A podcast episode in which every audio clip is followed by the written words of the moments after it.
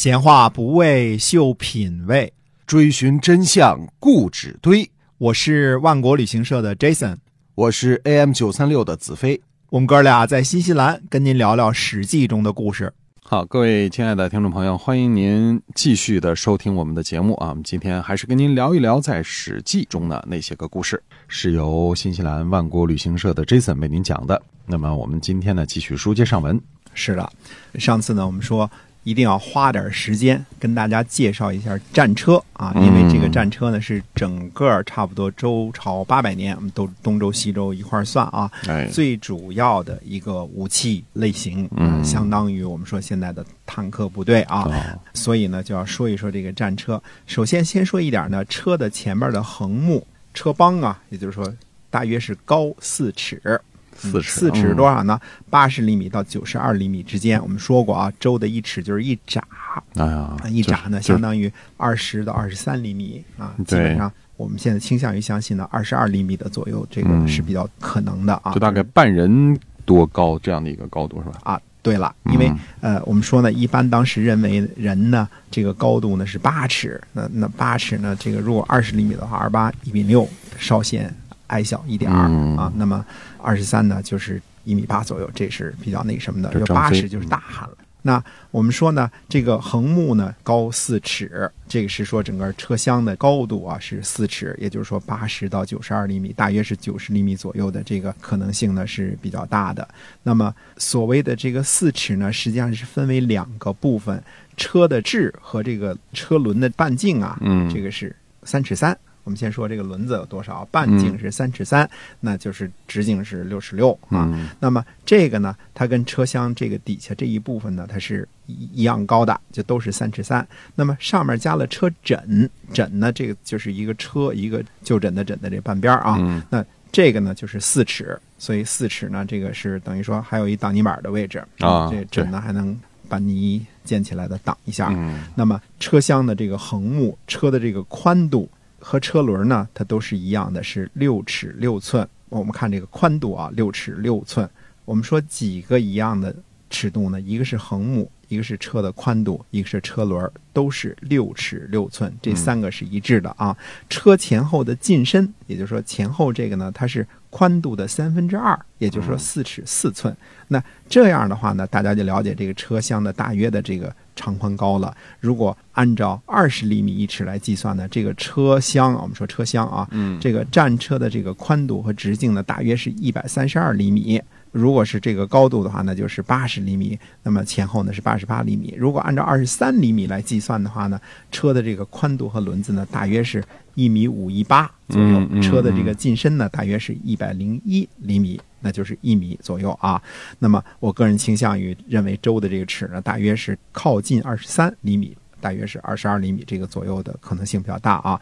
那么说过了，前面说啊，嗯把人的高度定为八尺，八尺呢嗯大约就是我估计八尺大汉呢就是一米七六、一米七八这个样子，这是哎比较好的。就算齐国人个子高一些啊，因为嗯老吃面粉啊，大馒头山东的大馒头，所以吃海鲜高一点嗯啊。嗯 这高度是八尺，八尺如果说一米七六左右呢，那。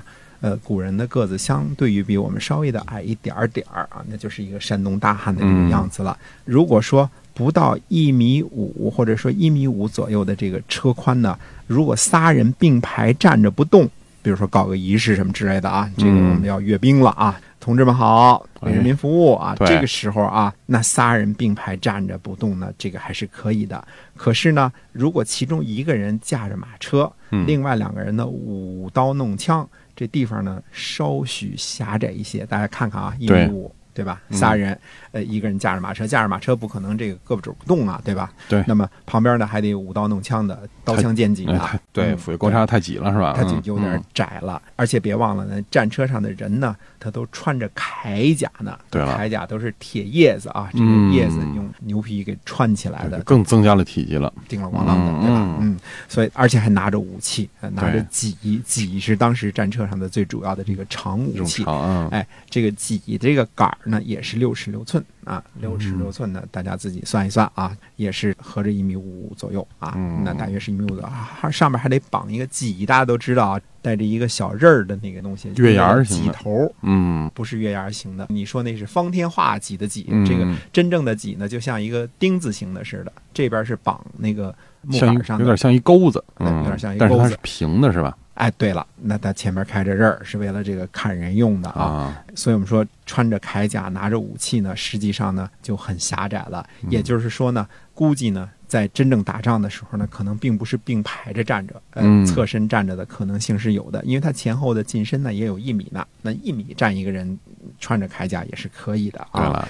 呃，我们还说呢，既然说到考功绩了，我们别把这个考功绩给放过去啊。我们说一说，在当时啊，我们先把战车这事儿呢，先按下不表，暂时啊，嗯这个稍微的留一下，说说呢，呃，另外一个话题，说当时的工匠当中呢，哪个工种待遇最好？然后呢，我们再回到战车这事儿上来啊。历史的记载呢，说在夏朝的时候啊，助人这个工种最好了。那么在商朝的时候呢，子人这个工种最好了。在周朝的时候呢，就是造车的这个人，这个工种最好了。嗯。我们大家都说现在学电脑的好啊，哎。这个工资高啊，就这个意思啊。所谓这个铸人呢，不是说建筑的铸啊，是是建筑的铸这个字儿啊，嗯。但是它是指的什么？它是指这个搞青铜冶炼的啊，哦。冶炼青铜的、这部分人呢，在夏朝的时候是待遇最好，啊，助人，助人哎，嗯那，这铸人呢，分为铸造这个钟鼎的。那么当时呢，我们得说一下这个青铜器这个事儿啊。铸钟鼎的这个合金当中呢，锡占六分之一，这个是中鼎的这个。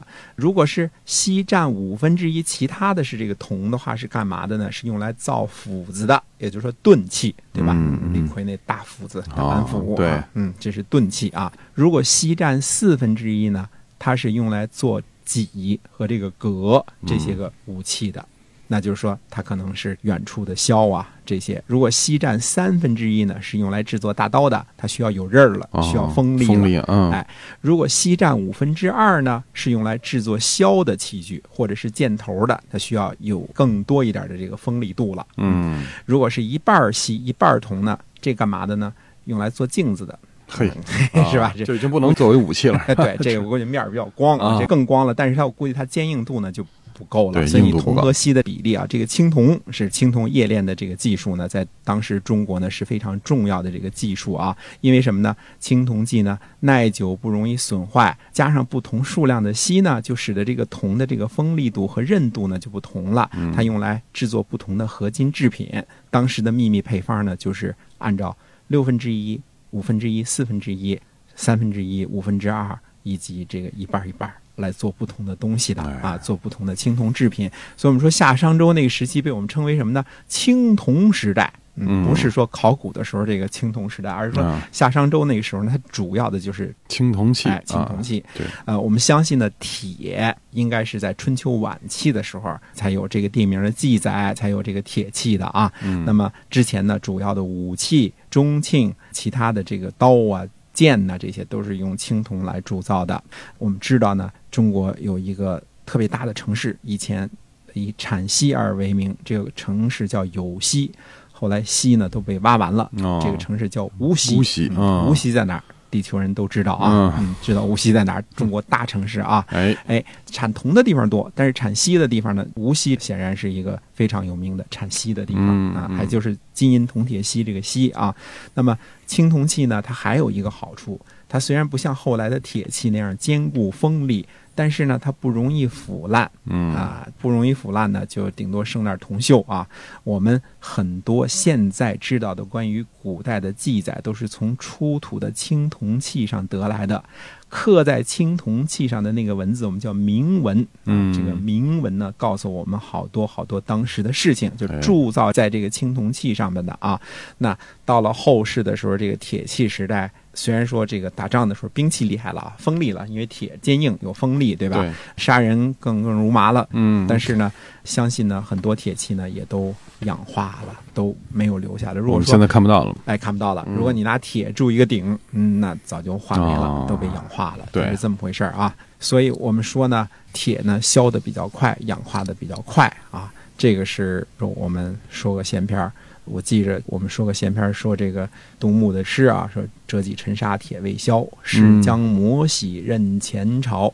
东风不与周郎便，铜雀春深锁二乔。”相信呢，肯定呢，只有在前朝隔的时间不久的时候。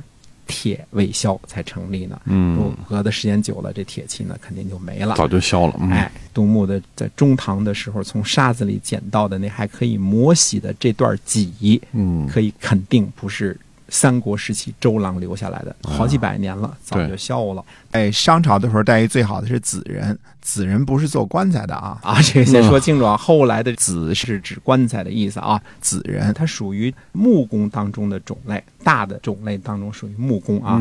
它有三种主要的业务，第一种呢是制作这个悬挂钟磬的这个榫儿，就上面那个钮的那那部分。第二呢，是在器皿上呢刻画一些鸟兽的花纹儿。嗯，第三呢是制造呢翼猴。那翼猴呢，应该是翼呢是一种用来赌博的一种游戏。这个往里投东西，我们不知道具体怎么赌啊，就大约就是跟现在这个套圈儿这种意思似的，往里扔个箭啊。它这个意就射击的这个射啊。那时候人就赌哈，哎，那时候人就赌，爱赌嘛，对吧？赌博的游戏，类似投壶之类的啊。那么这个是在祭祀的时候用的，所以我们就说呢，你看啊，在这个夏朝的时候，说大禹筑了九鼎，就说明我们当时的冶炼的技术啊，青铜冶炼的技术已经非常的。高了，对啊，那么还有什么呢？说商朝的时候呢，说商这个这个民族呢，可能不是一个农业民族，嗯，呃，他们喜欢祭祀，喜欢做钟啊，做磬啊，然后在祭祀啊，在器皿上面呢下了很多的功夫，所以这两类人在夏朝的时候，助人。待遇最好，嗯，那么到了商朝的时候，子人待遇最好，那就是手艺人也有不同的这个待遇啊。到了每个时期都有这个好的工种，有的时候是会计待遇好，有的时候律师待遇好，有的时候是医生待遇好，不一样啊。是到了周朝的时候，最尊贵的人就是愚人，渔呢就是舆论的这个舆啊，这舆就是车的意思，那，车就是舆的意思啊，就是等于说制造车辆的人呢。他的待遇最好了，也就是说，从周朝整个这一个朝代啊，最好的工种，如果您想选哪个工种的话呢，那就选造车这门技术，那是最好的。所以《考工记》里边呢，对于这个车辆的制作叙述的十分的详细。刚才我们跟大家介绍过车厢的高度、长度、长宽高啊，这些都是从《考工记》当中呢。技术中找到的，它技术的已经很详细了啊。对，所以我们回到车这个事儿呢，我们再跟大家稍微的讲述一下所谓的愚人啊。愚人其中就分了几种呢？一种叫愚人，一种叫车人或者叫居人，一种叫舟人，一种叫轮人。嘿，就这么四个工种，分的很细致啊！哎，一个是做车厢的，哎，一个是做车的，一个是做这个舟。舟是什么？待会儿我们再跟大家解释一下啊。这个轮子的都不一样。这个轮人呢，他就负责制造车轮儿，车轮呢还有车盖儿，车盖儿上面也是圆的啊。也回到这个秦兵马俑出土的那个，你你有兴趣去看一看啊。其中那个战车看着扁的那个，左右宽，前后进深窄的那个，上面有一盖儿，圆伞盖儿，那个就是。车轮有点像我们户外那个伞是吧？哎，底下有一杆儿，然后顶着圆伞，防雨、防日晒，哎，两种作用。是，现在也还是伞，也是这两种作用啊。所以我们说车轮的这个是做这个的。那么车人呢，他是制作垒和大车的，大一点的车。看来我们还有更大的车，也可能是屯车，运载武器的、运载装备的，也可能是载着八个士兵的那个大车。但是我们不知道了啊。大货，哎，这个周一个车字旁。右边一个，我们现在这个舟就是当这个船桨的这个舟啊。这个舟人做舟，这个舟是什么东西呢？这个得稍微的跟大家解释一下。舟基本上就是说，简单的话叫车辕，就是驾辕的辕，就是这个意思吧。但是当时舟呢是一个非常复杂的战车的很重要的一个部分，它是一个长长的弯曲的。嗯，到这个车轴底下跟车轴连接，嗯，然后前面呢跟马的这个驾辕的这个绳子连接的，哦，那这是车轴。